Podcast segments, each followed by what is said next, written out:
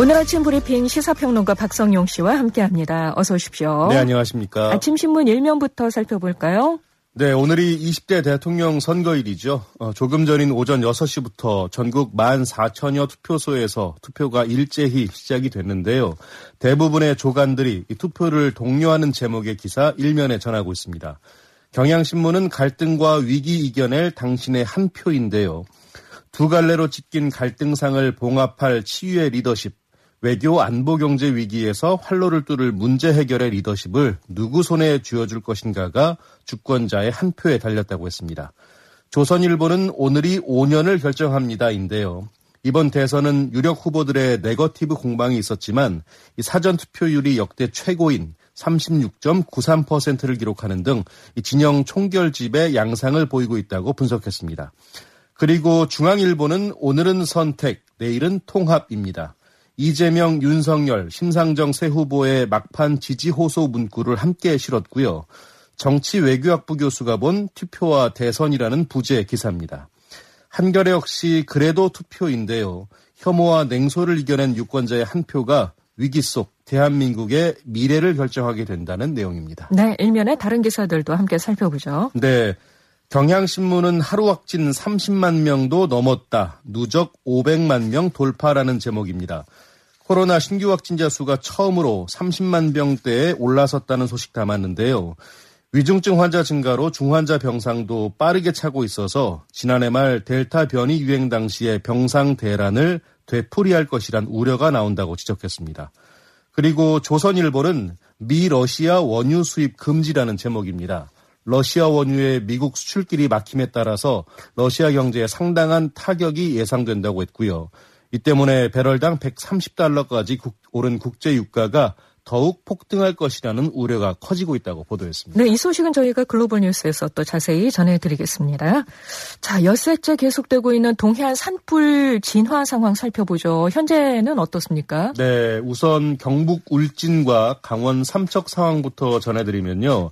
아직까지 주불 진화에는 이르지 못했습니다. 네. 야간 진화 체제에 들어간 상황이고요.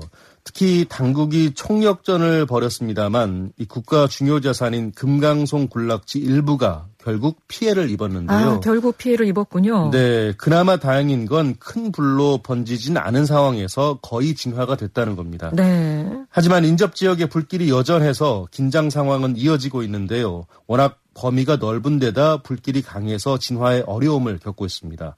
산림당국은 오늘 날이 밝는 대로 이 동원이 가능한 헬기와 진화 인력을 총동원해서 주부를 잡는다는 계획이고요. 네. 아, 그나마 강원 동해 영월 산불은 일단 주불 진화에 성공을 했습니다.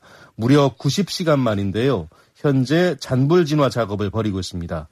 하지만 이번 산불로 강릉 동해 4,000헥타르, 영월이 80헥타르의 산림 피해가 집계됐고요. 강원에서는 이재민이 60명이 발생했습니다. 네. 이게 잔불 진화 작업을 지금 벌이고 있다고 하는데, 어, 바람 때문에 또 네. 이게 번질 수도 있으니까요. 여기 정말 끝까지 잘 살펴야 되는 부분이고요. 맞습니다. 뭐, 강릉, 어, 이쪽 말고 울진, 삼척 이쪽은 또 계속 지금 주불이 안 잡히고 있다고 하니까 참 걱정됩니다. 네. 어, 그리고 어제 군 당국이 서해 국, 북방 한계선 NLL을 침범해서 우리 쪽으로 넘어온 북한 선박 한 척을 납포했다고 하죠. 현재 경위를 조사하고 있다고요. 네. 어제 오전 9시 반쯤에 이 서해 백령도 동쪽 10km 부근 해역에서 NLL을 넘어온 북한 선박 한 척을 우리 군이 백령도로 예인했습니다. 이 과정에서 앞서 이 선박을 쫓던 북한 경비정이 있었는데 한때 서해 백령도 인근 NLL을 월선하기도 했고요. 우리 해군이 즉각 경고 사격을 했고 이 북의 경비정은 퇴각했습니다. 군이 납포한 북한 선박 내부에는 군복 차림의 6명과 사복 1명 등 7명이 탑승하고 있었고요. 비무장 상태였던 것으로 전해졌습니다. 네. 군은 선원들에 대해 절차에 따라 합동 신문 중인데요. 이들은 초기 조사에서 이삿짐을 나르다가 항로를 착각했고 귀순 의사가 없다고 말한 것으로 알려졌습니다. 네. 어제 북한 어선 월선과 경비정 추격으로 한때 서해에 이 긴장이 조성되기도 했는데요. 월선 선원들에 대한 합동 신문이 끝나야 이들에 대한 신병 처리가 결정될 것으로 보입니다. 코로나 상황 살펴보겠습니다. 어젯밤 9시에 하루 확진자가 처음으로 30만 명을 넘었습니다. 네, 말씀하신 대로 어젯밤 9시를 기준으로 이미 32만 6천여 명으로 집계가 됐는데요. 처음으로 30만 명대를 기록했습니다. 전날 같은 시간보다는 무려 13만 명 가까이 폭증했는데요. 대선 당일인 오늘 발표될 신규 확진자는 35만 명 가까이 될 것으로 예상이 됩니다. 네. 이로써 국내 누적 확진자는 510만 명을 넘어섰는데요. 그러니까 국내 인구 10명 가운데 1명꼴로 이 코로나에 걸린 경험을 하게 됐습니다. 이렇게 신규 확진자 규모가 커지면서 위중증 환자도 급증하고 있는데요. 어제 1,007명이 늘어서 두 달여 만에 다시 네 자릿수로 올라섰습니다. 네. 사망자는 186명이 늘었고요. 이에 따라 중환자 병상 가동률은 60%에 육박을 했고요. 비수도권은 70% 근접하면서 병상 부족 우려도 커지고 있습니다. 하루 신규 확진자가 30만 명을 넘어섰는데 어, 여전히 방역 당국은 방역 역량상 충분히 감당 가능하다는 입장을 보이고 있어요. 네. 일단 방역 당국은 2,000명의 위중증 환자에 안정적으로 대응할 수 있는 병상이 이미 확보된 상태라고 했고요. 병상 운영을 효율화하면 2,500명까지 감당할 수 있다고 거듭 강조를 했습니다. 이런 배경으로 오미크론의 중증화율을 언급했는데요. 0.34%로 1.8%인 델타에 비해서 5분의 1 수준이어서 이 중증 환자가 예측보다 낮은 수준으로 증가하고 있다고 설명을 했습니다. 네. 또 병상 조기 포화 가능성 우려에 대해서도 이야기했는데요. 통계에서 보듯 이 전체 중환자실은 약 40%의 여유가 있다라고 밝혔습니다. 네, 워낙에 급격하게 지금 확진자가 늘어나는 추세니까 거기에 따른 그 위중증 환자도 지금 급증하고 있고 네. 어쨌든 뭐 지금 뭐 충분히 가능하다 감당 가능하다 얘기를 하고 있지만 대비를 해야죠. 그렇습니다. 개학 뒤 학교에서의 확산세가 여전합니다. 지금 하루 평균 학생 2만 9천여 명의 코로나에 확진됐다고 하잖아요. 네, 지난 2일에 새 학기가 시작이 됐는데요. 개학 이후 엿새간 학생 확진자는 17만 4천여 명입니다. 하루 평균 2만 9천여 명 꼴이죠. 지난해 학생 32만 명이 확진이 됐으니까 불과 엿새 만에 지난해 확진자의 절반 이상이 나온 셈입니다. 네. 덩달아 교직원 확진자도 하루 평균 2,400명 넘게 나왔는데요. 대체 인력 찾기에 비상이 걸렸습니다. 교육청별로 교사 대체 인력 풀을 마련해 놨습니다만 역부족인 상황이고요. 상황이 이렇자 원격 수업으로 전환한 학교도 급증했는데요. 개학 첫날 106곳이던 원격 수업 학교는 334곳으로 3배 넘게 늘었습니다. 네. 하지만 전면 등교 기조는 계속 유지가 되고 있고요. 이번 주 새학기 적응 기간이 끝나면 다음 주부터 등교 수업이 본격화될 텐데요. 학교와 교직원 확진자 수가 더 늘어날 수 있어서 학교 현장의 어려움은 계속될 전망입니다. 네, 정점에 곧 도달할 텐데 그때까지 모두 유의하셔야겠습니다. 네. 자, 다음 소식 갑니다. M마켓 사업자가 특정한 결제 방식을 강제하지 못하도록 한 이른바 구글 갑질 방지법 저희가 이 시간에도 몇 번 소개를 해드린 네, 적이 그렇습니다. 있어요. 오는 15일부터 본격 시행된다고 하죠. 네. 국무회의를 통과해서 오는 15일부터 시행이 됩니다. 이번 개정안은 지난해 9월이었죠. 이 세계에서 처음으로 앱마켓 사업자의 의무를 명확히 규정한 우리나라의 전기통신사업법 개정에 따른 후속 조치입니다. 무엇보다 앱 개발자들에게 인앱 결제를 강제했던 구글과 애플 등 이 앱마켓 사업자가 꼼수를 쓸 수 없도록 한 게 골자인데요. 네. 이에 따라 앞으로 앱마켓 사업자는 앱 개발자가 아웃링크 등을 통해서 다른 결제 방식을 안내하는 행위를 금지할 수 없게 됩니다. 그리고요, 이 앱마켓 사업자가 다른 결제 방식을 사용하는 앱 개발자의 데이터 처리 과정에 불합리하거나 차별적인 조건을 부과할 수도 없습니다. 네. 앱 생태계 구성원들이 체감할 수 있는 실질적인 변화를 이루기 위한 조치라는 게 방송통신위원회의 설명입니다. 네. 최근 삼성전자 스마트폰 갤럭시 S22 성능 저하 논란이 일고 있다고 합니다. 네. 이게 법적 공방으로 번질 분위기라고요? 네. 아, 논란의 원인은요. 삼성전자가 최근 출시한 갤럭시 S22 시리즈의 GOS 기능 때문인데요.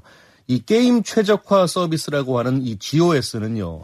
고성능 연산이 필요한 게임 앱 등을 실행할 때 화면 해상도를 강제로 낮추는 방식으로 스마트폰의 과열을 막아주는 기능입니다. 네. 사실 이 기능은 S22 시리즈 전에 나온 스마트폰에도 적용이 됐었는데요.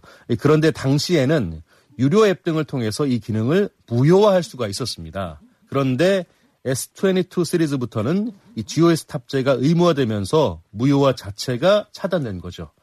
이 논란을 쉽게 말씀드리면 과열을 막기 위해서 성능을 일부러 저하시켰다는 겁니다. 음. 이에 대해서 일부 소비자들은 전작보다 뛰어난 성능이라는 과대 광고를 내세웠지만 뒤에서는 기기 성능을 의도적으로 낮추면서 구매자를 속였다라고 주장을 하고 있는데요. 네. 아, 결국 집단 소송까지 예고하고 나섰습니다. 최근 인터넷 카페를 개설해서 삼성전자를 상대로 함께 손해배상 청구 소송을 낼 원고를 모집하고 있습니다.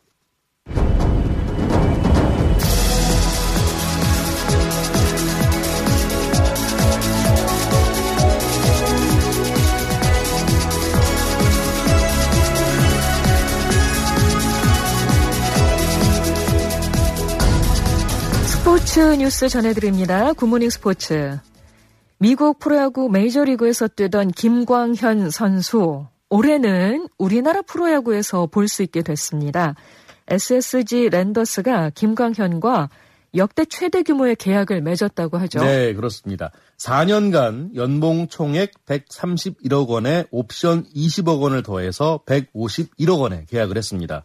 이 금액은 4년 계약한 롯데 이대호와 6년 계약한 기아 나성범의 총액 150억 원을 1억 원 넘어선 역대 최다 규모인데요. SSG는 김광현의 복귀로 이 외국인 투수들과 함께 안정적인 선발 투수진을 갖추게 됐고요. 네 차례의 한국 시리즈 우승과 메이저리그 경험을 보유한 김광현이 이 투수진의 구심점이 돼줄 것으로 기대를 하고 있습니다. 네. 아, 참고로 김광현은 2019 시즌까지 KBO 리그에서 통산 136승, 평균 자책점 3.27을 기록했고요. 이후 메이저리그 세인트루이스와의 계약해서 지난 2년간은 145와 3분의 2이닝 동안 10승 7패 2세이브, 평균 자책점 2.97을 기록했습니다. 네. 김광현은 오늘부터 팀 합류, 팀 훈련에 합류하는데요. 팬들의 기대도 커질 것 같습니다. 네. 지금 베이징 동계 패럴림픽 경기가 한창인데요. 우리나라 휠체어 컬링 대표팀이 최강 캐나다를 제압했다고 합니다. 네. 팀 장윤정 고백이 대회 5차전에서 캐나다 팀에 9대 4 짜릿한 승리를 거뒀습니다. 예, 팀 선수들의 성을 따서 장윤정 고백이 된 거잖아요. 네, 맞습니다. 외우기도 쉽고. 예. 네. 하지만 뒤이어 열린 6차전에서는 슬로바키아에 2대 7로 패했는데요. 이로써 한국의 예선 성적은 2승 4패로 에스토니아와 함께 현재 11개 팀 가운데 공동 9위입니다. 네. 한국은 오늘 오전에 에스토니아 그리고 오후에는 영국과 예선 7차전과 8차전을 치릅니다. 그런가 하면 신의현은 이 바이애슬론 남자 좌식 10km에서 출전 선수 19명 가운데 11위를 차지했습니다.